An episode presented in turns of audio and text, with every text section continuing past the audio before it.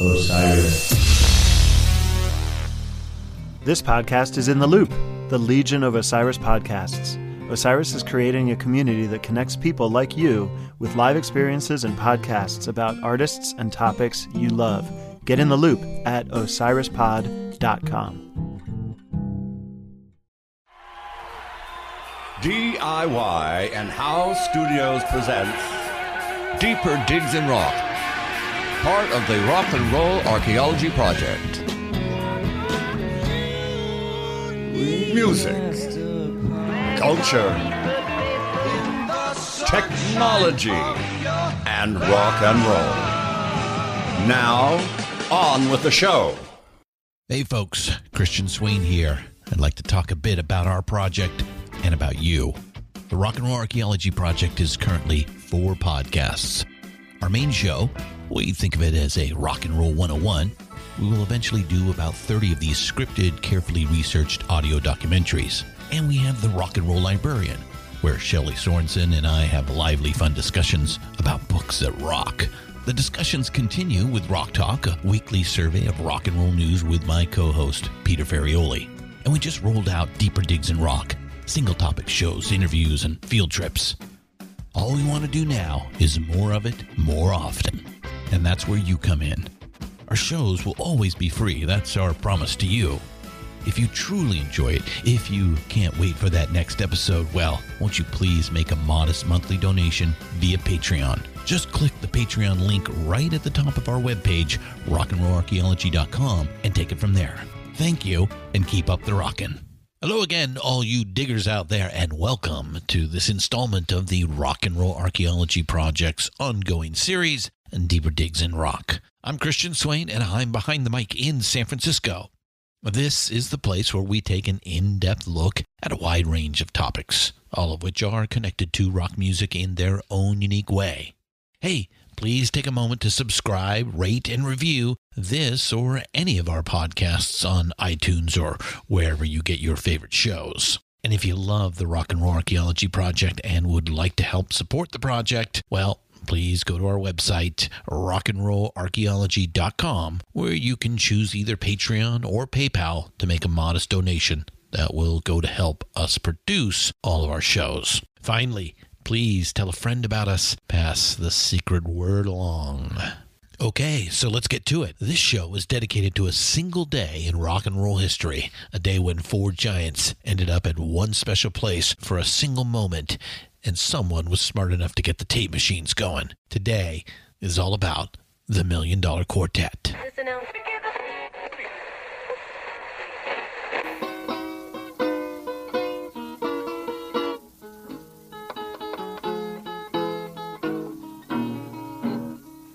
She is a little queen of spades, and the men will not let her be. That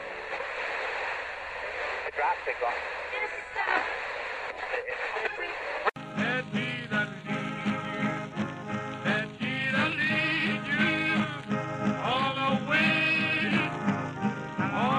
way from earth to heaven. I need the hearse come rolling for to carry my mother away. Oh, can the circle be unbroken by and by, Lord, by and by? It's December 4th, 1956, a mild winter's day that might have been just like any other in the city of Memphis, Tennessee. But in this emerging metropolis of the American South, on the east bank of the Mississippi River, this particular Tuesday marked a date with rock and roll destiny. 4 performers, all eventual legends in their own right, and all poor white Southerners, would gather together at the Memphis Recording Service at 706 Union Avenue for an informal and unplanned recording session. This historical accident created the de facto first ever rock and roll supergroup. 2 of the members of the foursome were scheduled to perform in the studio that day, to sing and play piano respectively. though the Piano Man had yet to release an album of his own at that time. Another one of the foursome, an up-and-coming country picker, was, according to various accounts, either swinging by to pick up a paycheck and listen in, or called in later by his producer for some additional publicity. We're not sure, and really, we don't think it matters. The important thing is, he was there. Finally, the fourth, the only member of the group who had any real notoriety by then, was just stopping in to say hello to his former colleagues, but ended up sticking around to help make history. There's a reason Memphis is called the birthplace of rock and roll, and it is largely due to the vision of one man.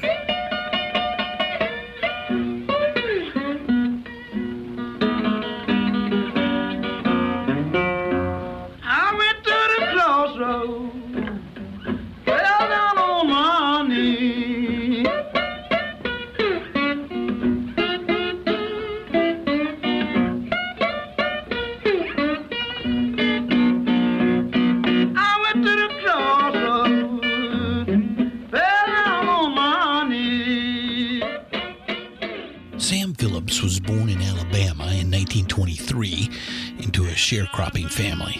His father did not own the land they worked, but made a living of it nonetheless. Enlisting the help of Sam and his siblings after the onset of the Great Depression in 1929 made it too expensive to hire outside help. Young Sam found himself working the fields and picking cotton shoulder to shoulder with low-wage African-American laborers. Sam fell in love with the music he heard them singing as they worked together, developing an appreciation for gospel and blues at an early age. This was coupled with his enjoyment of white country music, like the tunes he heard on the Grand Ole Opry on the radio, which he listened to religiously as a youth. The amalgamation of these genres in his DNA begins to paint the picture of the man who would eventually earn the nickname the father of rock and roll. Now, that's quite a moniker, so let's pause a moment and unpack that a little. In a genre so diverse, born of so much collaboration, mixing, and borrowing, does one man deserve that title? The answer to that question is, of course, subjective. But we'll let Sun Studios' credits speak for themselves. I mean, we're just going to go ahead and list them right now. They're that impressive. Sam was the first to record and release songs by R&B, country, and rock legends like B.B. King, Muddy Waters, Helen Wolfe, Roy Orbison, Carl Perkins, Jerry Lee Lewis, Johnny Cash, and Elvis Presley.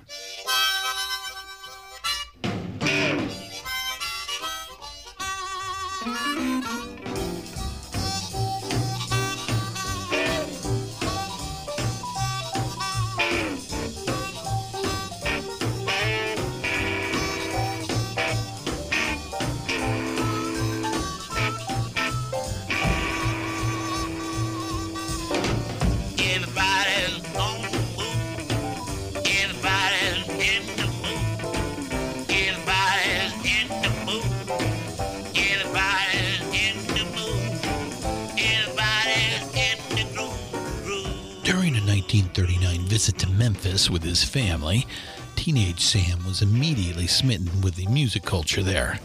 The central nervous system of the scene was on Beale Street, and it made a lasting impression on him, as he shared in a 2001 NPR interview. Beale Street convinced me that with the talent and everything coming out of the Delta, especially black, I really wanted to try to do something with that talent because I was very close to it all of my life. I saw the great association between country music and black blues in the South. In 1941, Sam's father passed away.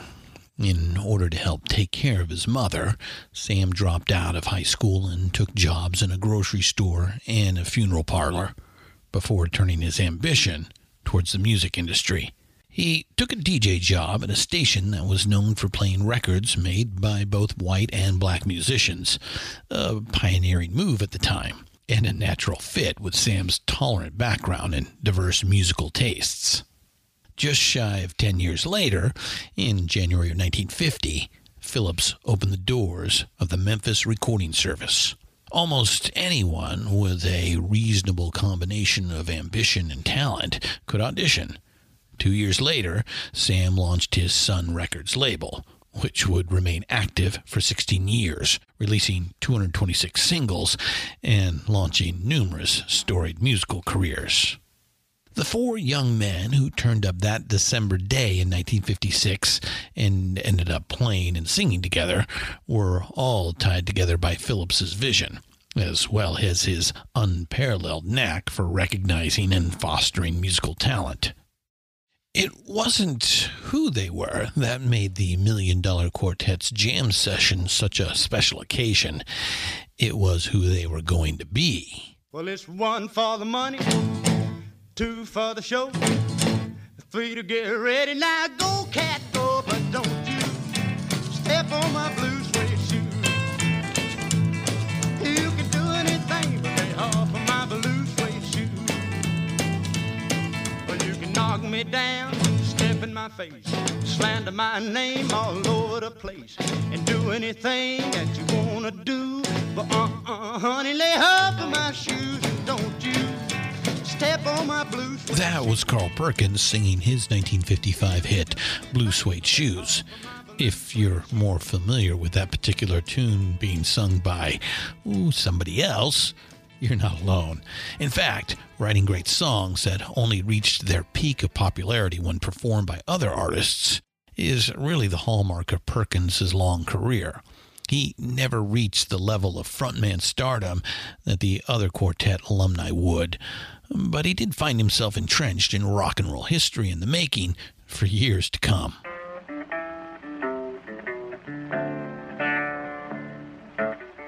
Time yawn everywhere you go. Times it harder than ever been before.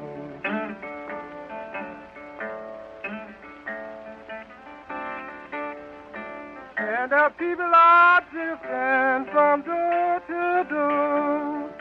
Can't find no heaven, I don't care where they go.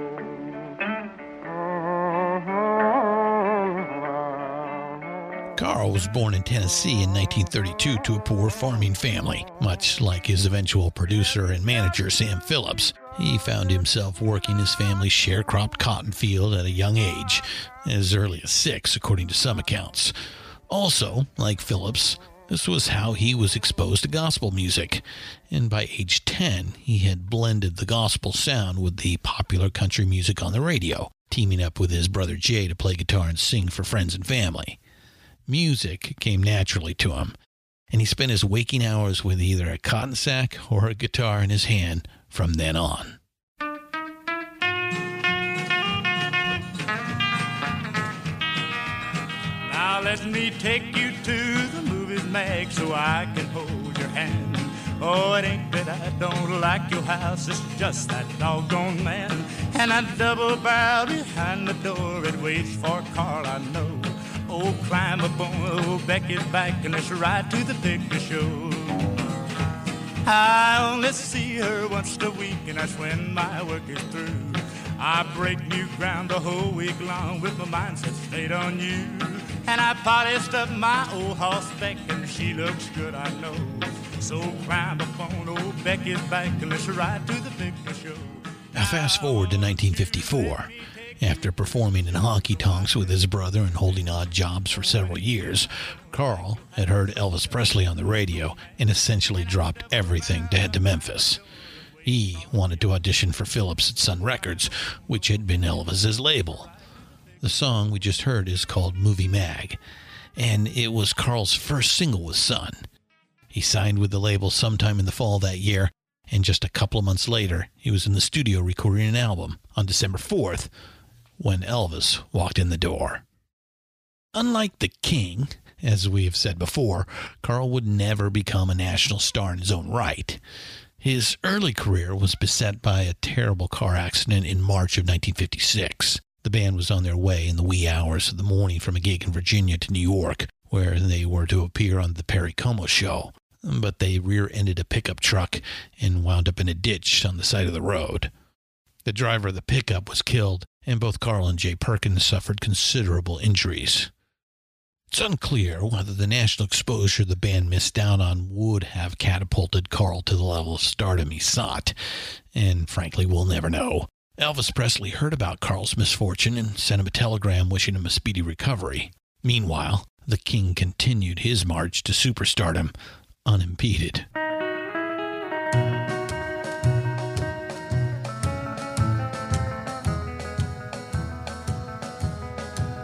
I forgot to remember to forget her. I can't seem to get her off my mind.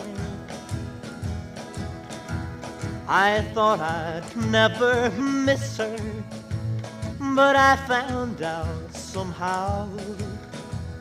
I think about her almost all the time. While Carl was convalescing, Blue Suede Shoes hit #1 on the R&B charts. He recovered and returned to touring a month or so later, but Jay never did.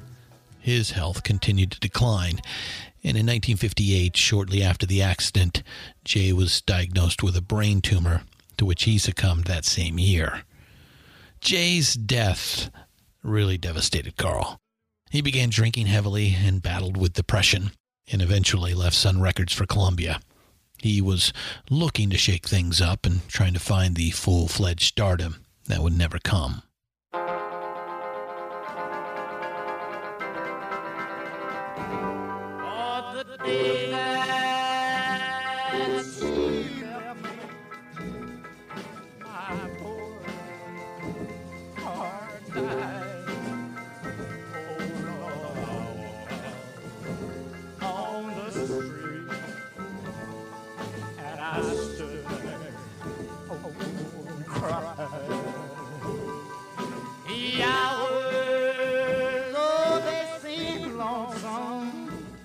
A few years later, Carl toured the UK with none other than Chuck Berry in 1964, where he met the Beatles, who were big fans of his. After this meeting, the Fab Four would go on to record popular versions of numerous Carl Perkins songs, including Everybody's Trying to Be My Baby and Honey Don't. It's hard to say definitively whether the successful tour truly reinvigorated Carl. After being back stateside for a while, he began touring regularly with Johnny Cash. He played opening sets for him, accompanied Cash's band, and helped the iconic rockabilly frontman write new material. Despite this minor career renaissance, Carl's drinking and depression continued, reportedly culminating in an episode of delirium tremens near San Diego in 1968, where he is said to have thrown his final bottle of whiskey into the Pacific and vowed to get sober. It's difficult to separate the reality and myth of this dramatic moment, but Carl did sober up. And later that year, Cash released Perkins's Daddy Sang Bass to become a #1 hit. Carl seemed to meet almost everybody in the business and went on in later years to collaborate with the likes of Cash, Bob Dylan, and Paul McCartney. In fact, one of his most famous bandmates of all time was right there at the piano the day the Million Dollar Quartet got together.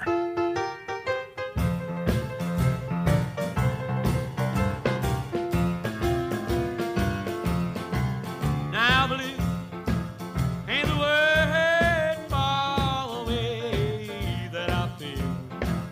That old storm brewing in this heart of mine. Someday, Crazy Arms hold somebody new. But now I'm so lonely all the time. That was Jerry Lee Lewis with 1957's Crazy Arms. That song and other hits like Great Balls of Fire propelled him to elite heights of early rock and roll fame. His riotously energetic performances catapulted him to stardom. But unlike Carl Perkins, and much to the dismay of both Lewis and Sam Phillips, his promising career would end almost before it began. Jerry's personal demons and struggles would get the better of him and sink him.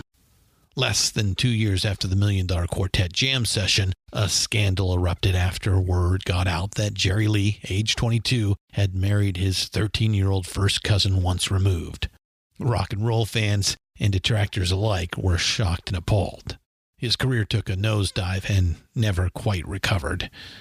We covered Jerry Lee Lewis and his short but highly publicized and seminal career in Episode 3 of our main podcast.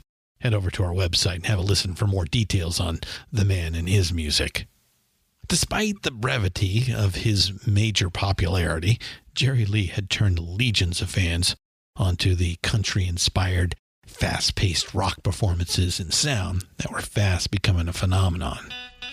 I remember when I was a lad, times were hard and things were bad, but there's a silver lining behind every cloud. Just poor people, that's all we were, trying to make a living out of black land dirt. But we'd get together in a family circle singing loud. Daddy sang bass, Mama sang tenor, me and little brother would join right in there. Singing seems to help a troubled soul. One of these days, and it won't be long, I'll rejoin them in a song. I'm gonna join the family circle at the throne. Today, it is hard to even mention the term rockabilly without immediately thinking of one of the other members of the quartet.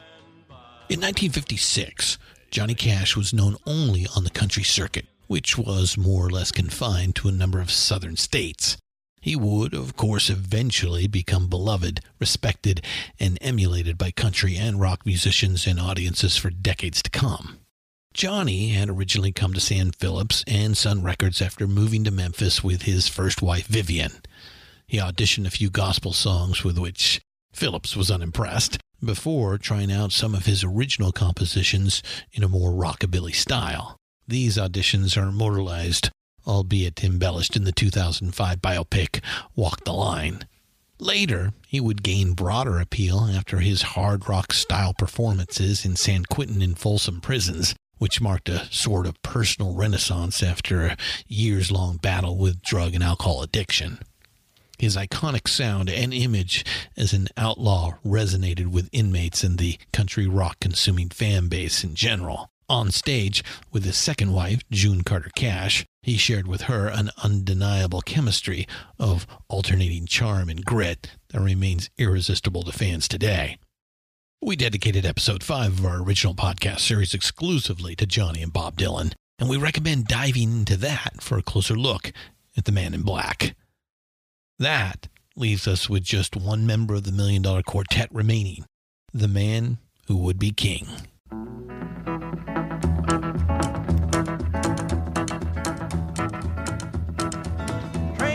Ride 16 coaches long. Train I ride 16 coaches long. Well, that long black train got my baby and gone. Train coming round the bend. By 1956, Elvis Presley was by far the biggest star the acts Sam Phillips had discovered and recorded, and for that matter, he still is. Unlike his counterparts in the quartet, he had already moved beyond the comparatively small-time operation at Sun Records and signed with RCA Victor. Phillips had released him a little over a year before the quartet assembled, for $40,000, a staggering sum for the day. By the time Elvis met up with Carl, Jerry Lee, and Johnny on that December afternoon, he had already enjoyed national success and had just wrapped up filming his first movie, Love Me Tender.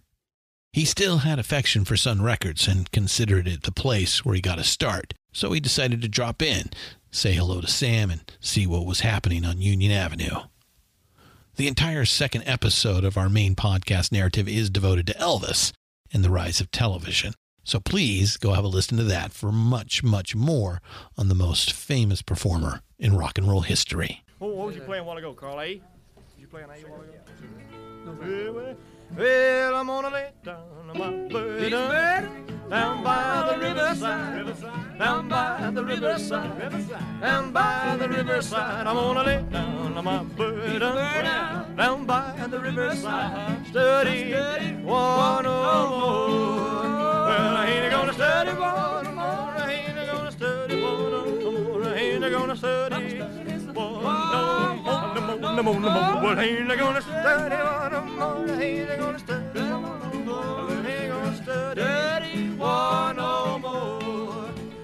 So here we are, back at December 4th, 1956. There are conflicting accounts of how the Million Dollar Quartet all came to be in the studio in the first place and how they even came to be recorded at all.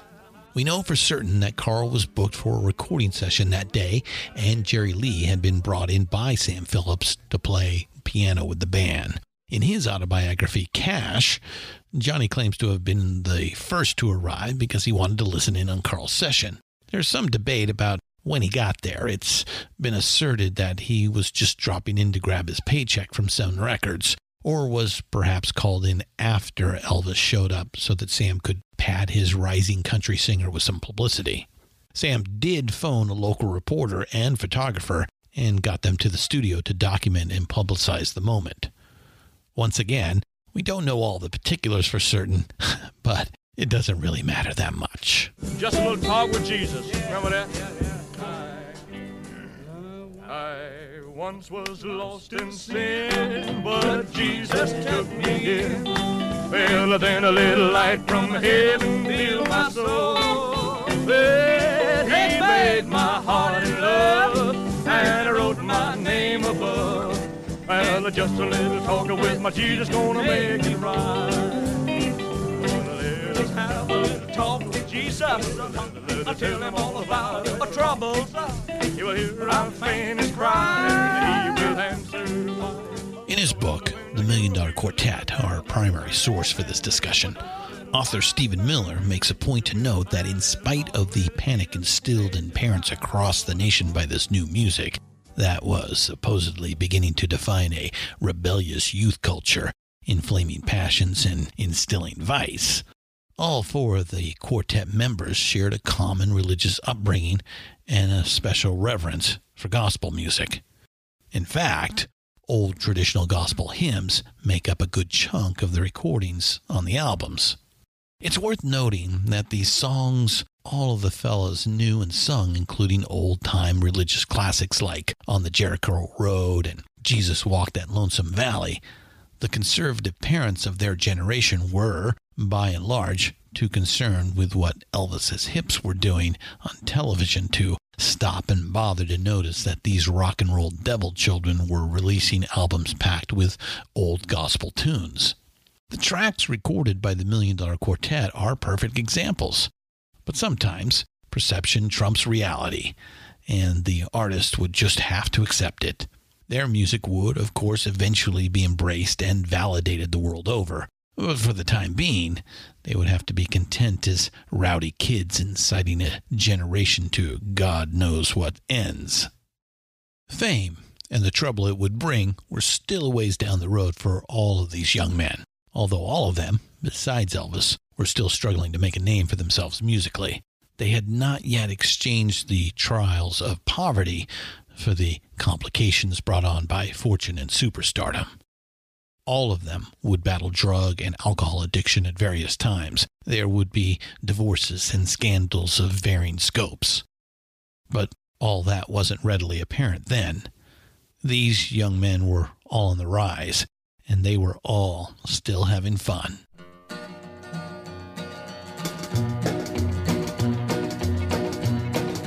Everybody's going out and having fun. I'm just a fool.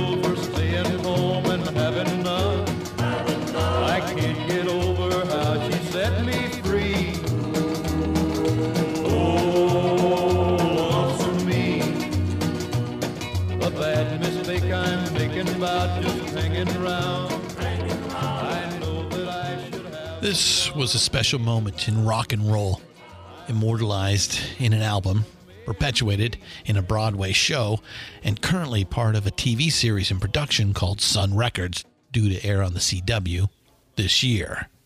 Thanks again for joining us, and keep up the rockin'. We'll see you next time on Deeper Digs in Rock. On December 4th, 1956, one man brought Johnny Cash, Jerry Lee Lewis, Carl Perkins, and Elvis Presley to play together for the first and only time. That man was me, Sam Phillips. The place was Sun Records, and that night, we made rock and roll history. Well, it's one for the money, two for the show, three to get ready. Well, now go, cat, go, but don't you step on my blue suede shoes. Well, you can do anything, but lay off of my blue suede shoes. You can knock me down, slip in my face, slander my name all over the place. Do anything that you want to do, but I'll honey, lay off of my shoes. Now don't you step on my blue suede shoes. Well, you can do anything, but lay off of my blue suede shoes.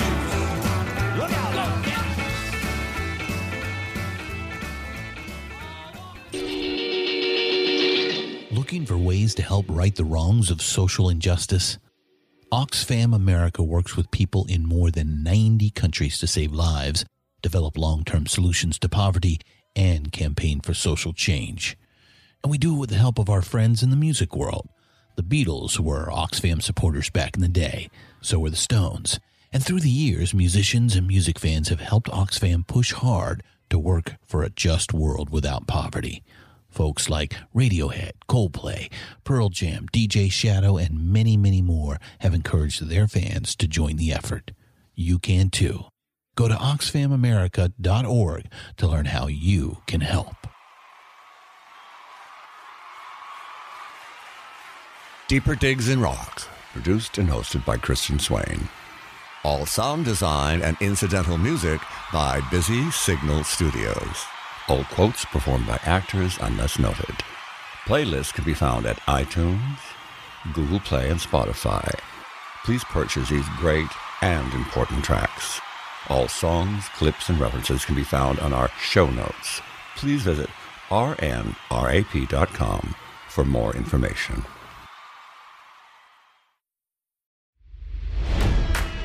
It's NFL draft season, and that means it's time to start thinking about fantasy football.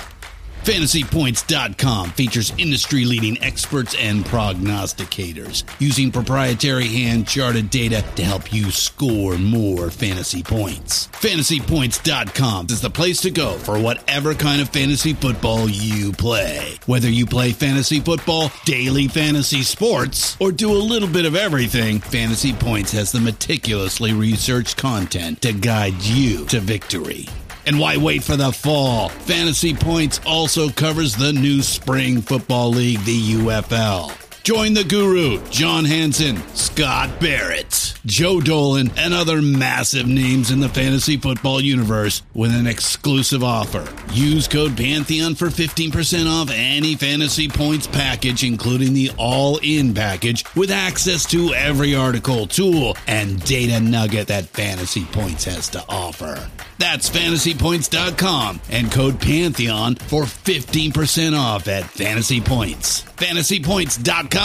Code Pantheon. Score more fantasy points.